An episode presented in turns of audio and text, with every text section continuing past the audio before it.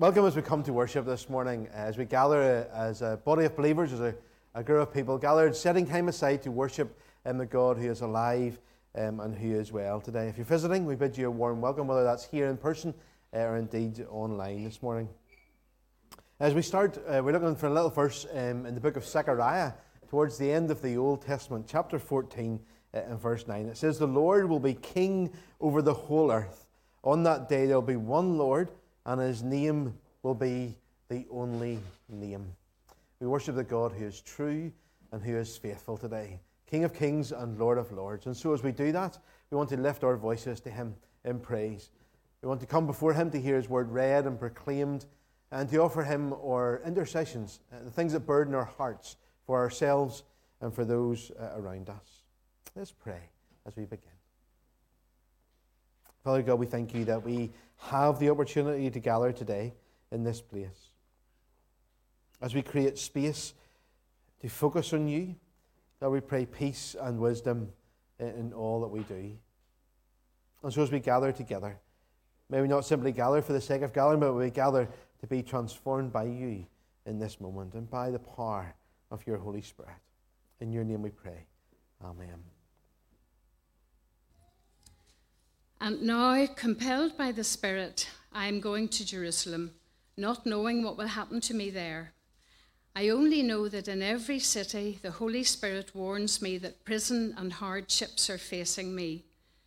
However, I consider my life worth nothing to me if only I may finish the race and complete the task the Lord Jesus has given me the task of testifying to the gospel of God's grace.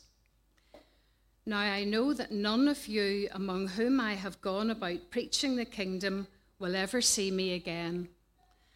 Therefore, I declare to you today that I am innocent of the blood of all men.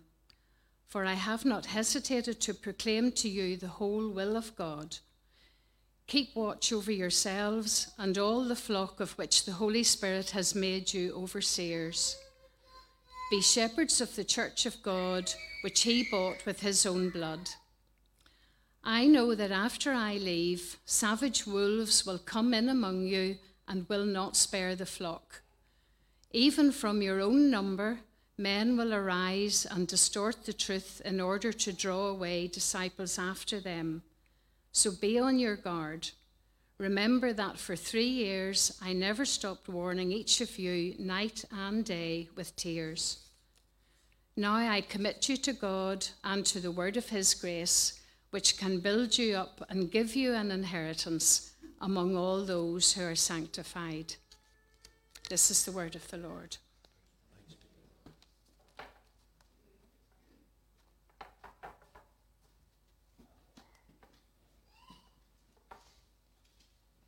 Thanks very much, Lynn. Um, so, we are actually in the last of this series of Dangerous Faith, uh, following on from our harvest um, with open doors and thinking about the, the persecuted church, thinking about believers across the world, and using the book of Acts to look at that, um, how those first Christians were persecuted, and how that persecution really hasn't uh, stopped all through um, the centuries, and how that applies um, for us today. So far, we've looked at faith is not a logical experience, it's a lived out experience. Uh, promises that we keep, we to make, we make lots of promises every day, um, but we, to make promises that we know that we can keep, uh, not kind of promises that we can't keep. We need to create a, create a stir within us uh, so we won't be quiet about Jesus. And that's what the, the early Christians were, were uh, challenged about, um, that actually um, they were not being quiet about who Jesus was and their faith in him. Um, oh, that the community around us would say the same about us, that we wouldn't be quiet about Jesus. We saw that transformation starts with a simple act of obedience. And to be a Christian is literally to mean that we follow Jesus. And last week we heard that God calls us to do the impossible things by simply doing the possible. That God calls us to do the impossible things by simply doing the possible. In other words, by playing our part, our little piece of the jigsaw. We do it, we play our part, and God will look after the other parts around us. So before we dive into this today, let's pray together. Father God, we thank you for this opportunity as we conclude this series and as we look at this chapter today. May it be your word and not my word that speaks deep into our hearts and our very beings today. And that we would leave this place changed, transformed, encouraged, challenged by you and for you. In your name we pray. Amen.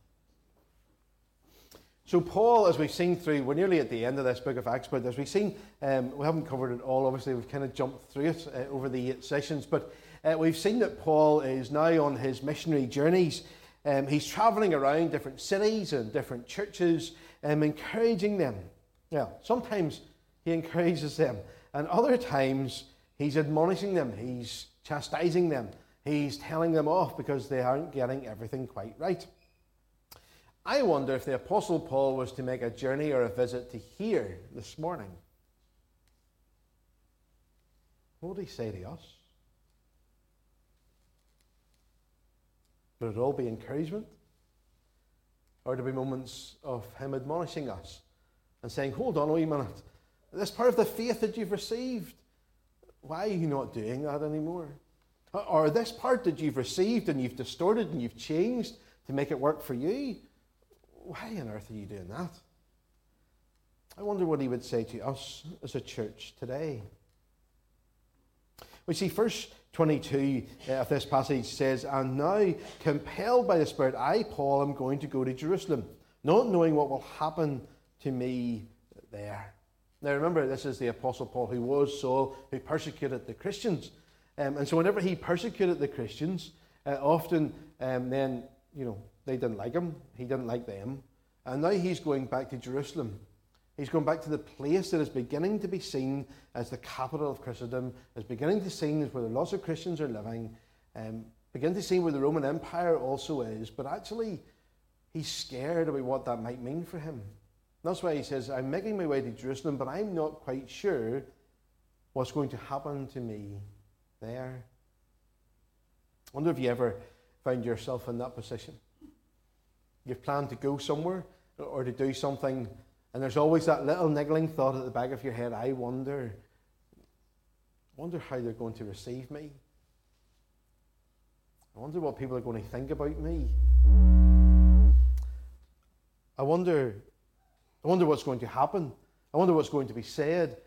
Uh, and sometimes those little niggling thoughts or voices in our, at the back of our heads, uh, in our being, th- those ones are the ones that sometimes we allow to become very, very loud, don't we? Well, I'm speaking for myself. Uh, here we allow sometimes those voices to drown out all the other voices that are around us, encouraging us, uh, supporting us. And sometimes we focus on those tiny little negative things rather than actually focusing on what is good. But you see, even though Paul wasn't sure what was going to happen to him, verse 23 is key in understanding how and why he could continue to go. It says, I only know that in every city the Holy Spirit warns me that prison and hardship are facing me. However, I consider my life nothing, worth nothing to me.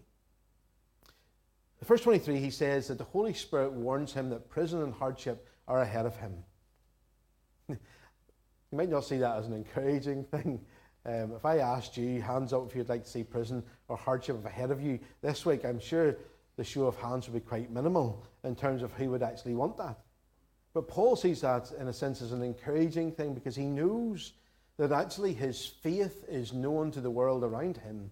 But more than that, there's a little key part in that verse where it says, I only know that in every city the Holy Spirit warns me. Paul is attuned to listening to the voice of God today. And that's his encouragement that he knows he can face the situation that is yet to come. He knows that the Holy Spirit, God with us in this moment, the advocate, the Parakletos, the one who remains with us, is the one who will help us and encourage us, support us, and strengthen us no matter where we find ourselves. So the unknown, even the known, is a less scary space whenever we know that the presence of God is with us.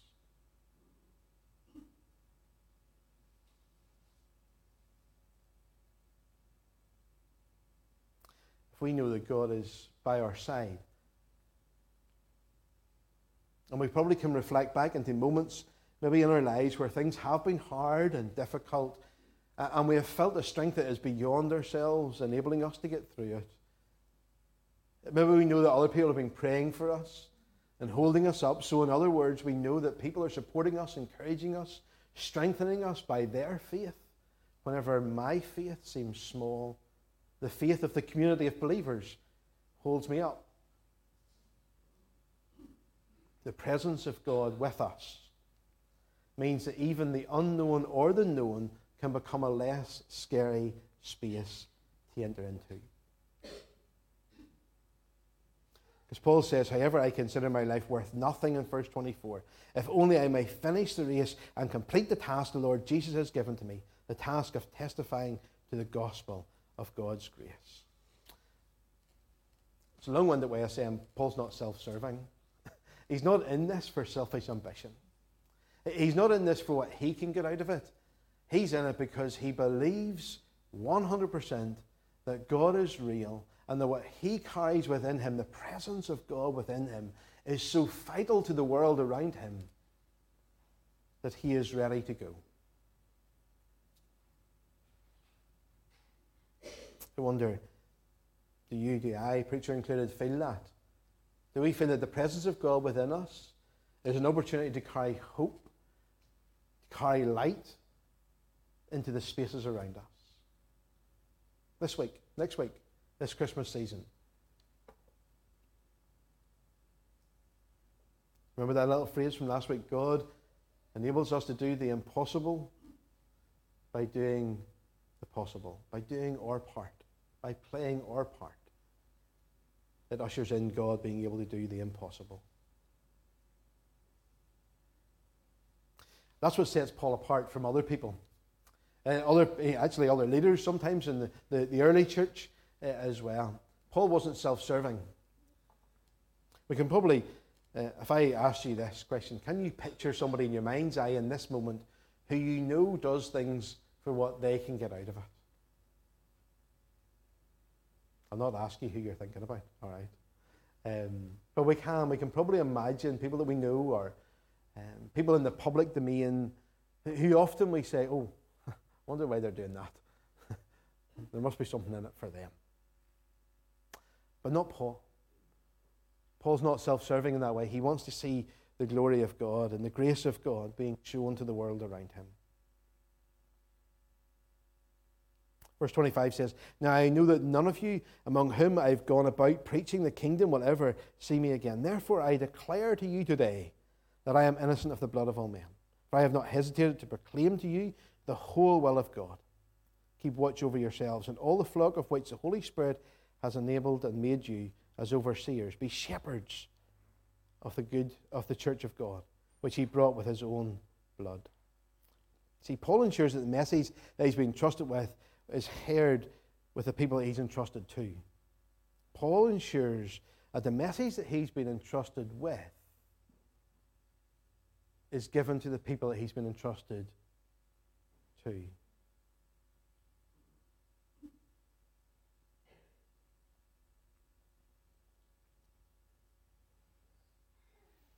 Now, we live in a world, uh, in a culture, um, very much so, and increasingly, I suppose, uh, where we only like to hear the things that we like to hear. We don't like to hear things that we don't like to hear. Uh, we don't like to hear those moments where we may be challenged or sometimes even criticized. And, and that's actually sometimes difficult, the, difficulty in church leadership. Because we live in a world, in a culture where uh, we're, we're, encouraged and we're lifted up and, and where it's all about me. Uh, but actually, sometimes as a church leader, I need to draw alongside you, us, and say, hold on a wee minute. It's not about you, it's about Jesus. Sometimes I need to draw alongside you, us, uh, and sometimes gently. Maybe sometimes not even gently, sometimes a little bit more than that and say, hold on a wee minute, I don't think that's beneficial. And increasingly, um, as church leader, not necessarily just here, I'm talking about generally uh, across the universal church, that's seen as something that's very hard and shouldn't be done anymore. But we all know that if we had an ailment, Um, we would go and see a doctor. If we had something else wrong with us, we would attend somebody else. I've been entrusted with the spiritual care of you as the flock in this place. I have a responsibility. And one day, as the scriptures say in the book of James, I will be held accountable actually for how well I have looked after your spiritual being, for how well I have encouraged you and admonished you, for how well I have encouraged and allowed you to put down roots that grow in your faith in this place, and how I have brought you back from straying away. Under God, you've been entrusted to me to keep the faith. That's the role that I've been set aside for in this place. Verse 28 um, says, Keep watch over yourselves and all the flock of which the Holy Spirit has made you the overseer. Be shepherds of the church of God, which he bought with his own blood. I need grace like Paul from you to be able to say some of those things. Not because I have a self serving interest, but rather because of the kingdom values that we want to grow in this place. It's not about me. It's not about you. It's not about us. It is all about Him.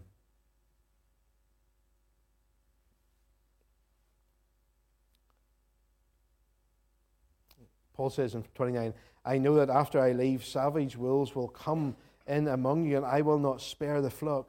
Even from your own number, men will arise and distort the truth in order to draw away disciples after them. So be on your guard.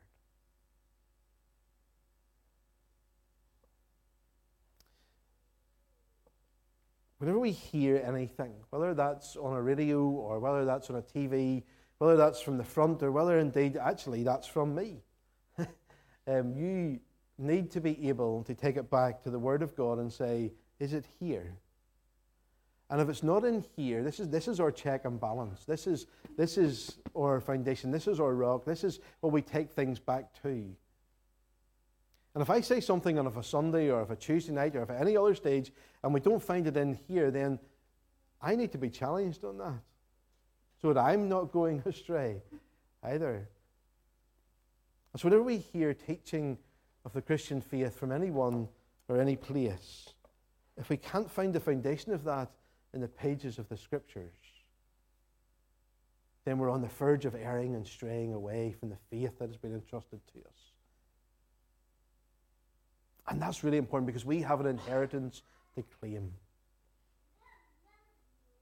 Verse 31 says, So be on your guard. Remember for these, remember that for three years I never stopped warning you, each of you day and night with tears. Now I commit you to God and to the word of his grace, which can build you up and give you an inheritance among all those who are sanctified.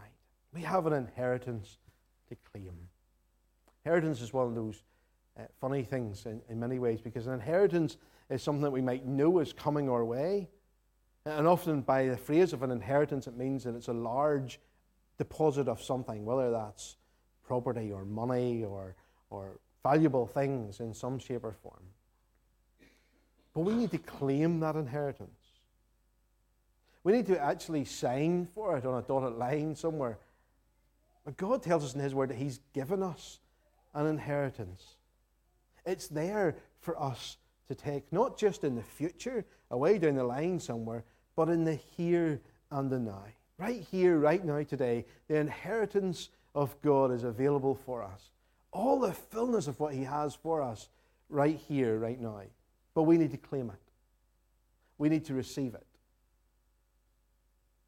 Let's make that more specific.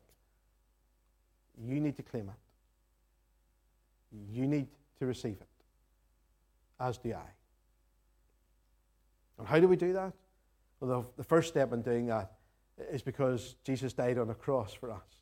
Central behind me as we walk in the door, often the first thing that a new person who walks in this building will say, There's a cross. We know that Jesus died on the cross for each one of us, that we might be forgiven of all the things that we've done wrong and receive an inheritance in heaven but it's not just in the future, it's for the here and the now. Because he also tells us that he wants us to have life and life in all of its fullness. So the first step is receiving Jesus as Savior and then stepping in and receiving and claiming that inheritance and living a life with the presence of God around you. Going back to what we said earlier, the unknown or even the known might seem scary, but it's a lot less scary whenever we know that the presence of God not only goes with us, but has gone before us into that space. That would be a faithful witness in this community wouldn't it? Not afraid of what others think, rather boldly proclaiming the message of hope and salvation for everybody. Creating an attractive community of believers that impacts the streets around us. Because, like we said at the beginning, the Holy Spirit is with us. And now we need not dither any longer. Like that wee Ulster Scots word in there not to dither any longer. Simple definition of dither is whenever you're walking along dragging your heels. You know, whenever you, I don't know if, you're, if you ever had kids and that child's walking like 16 steps behind you and you're telling them to hurry up and they're like, uh, uh. I remember, she's not in the building, she's down below today. Um, but I remember uh, one day Hannah was doing that and she told me she could walk no further. And I said, why? because my thumbs hurt, Daddy. Work that out. But she was dithering along behind me. I wanted to encourage her, push her, shout at her, do all those other things to get her to go that little bit further. And that's what the Holy Spirit wants to do with us today. He wants us to dither no longer, to receive His presence and to step into his inheritance. Let's pray together. Father God, we thank you that your word is true, is alive, and is active today. And so, as your word speaks into this moment, Lord, we, we thank you that your Holy Spirit will bring transformation to our lives. Help us grow in all that we do and all that we say for you. In your name we pray. Amen. Amen. Let's pray together as we draw to a close. Father God, we know that you're the God who can do the impossible, the one who can do immeasurably more than all we ask, seek, or would even dare to imagine. Glory be to you and in the church through Jesus Christ our Lord. And may the blessing of God Almighty, Father, Son, and Holy Spirit rest on each one of us this day and forevermore. Amen. Amen.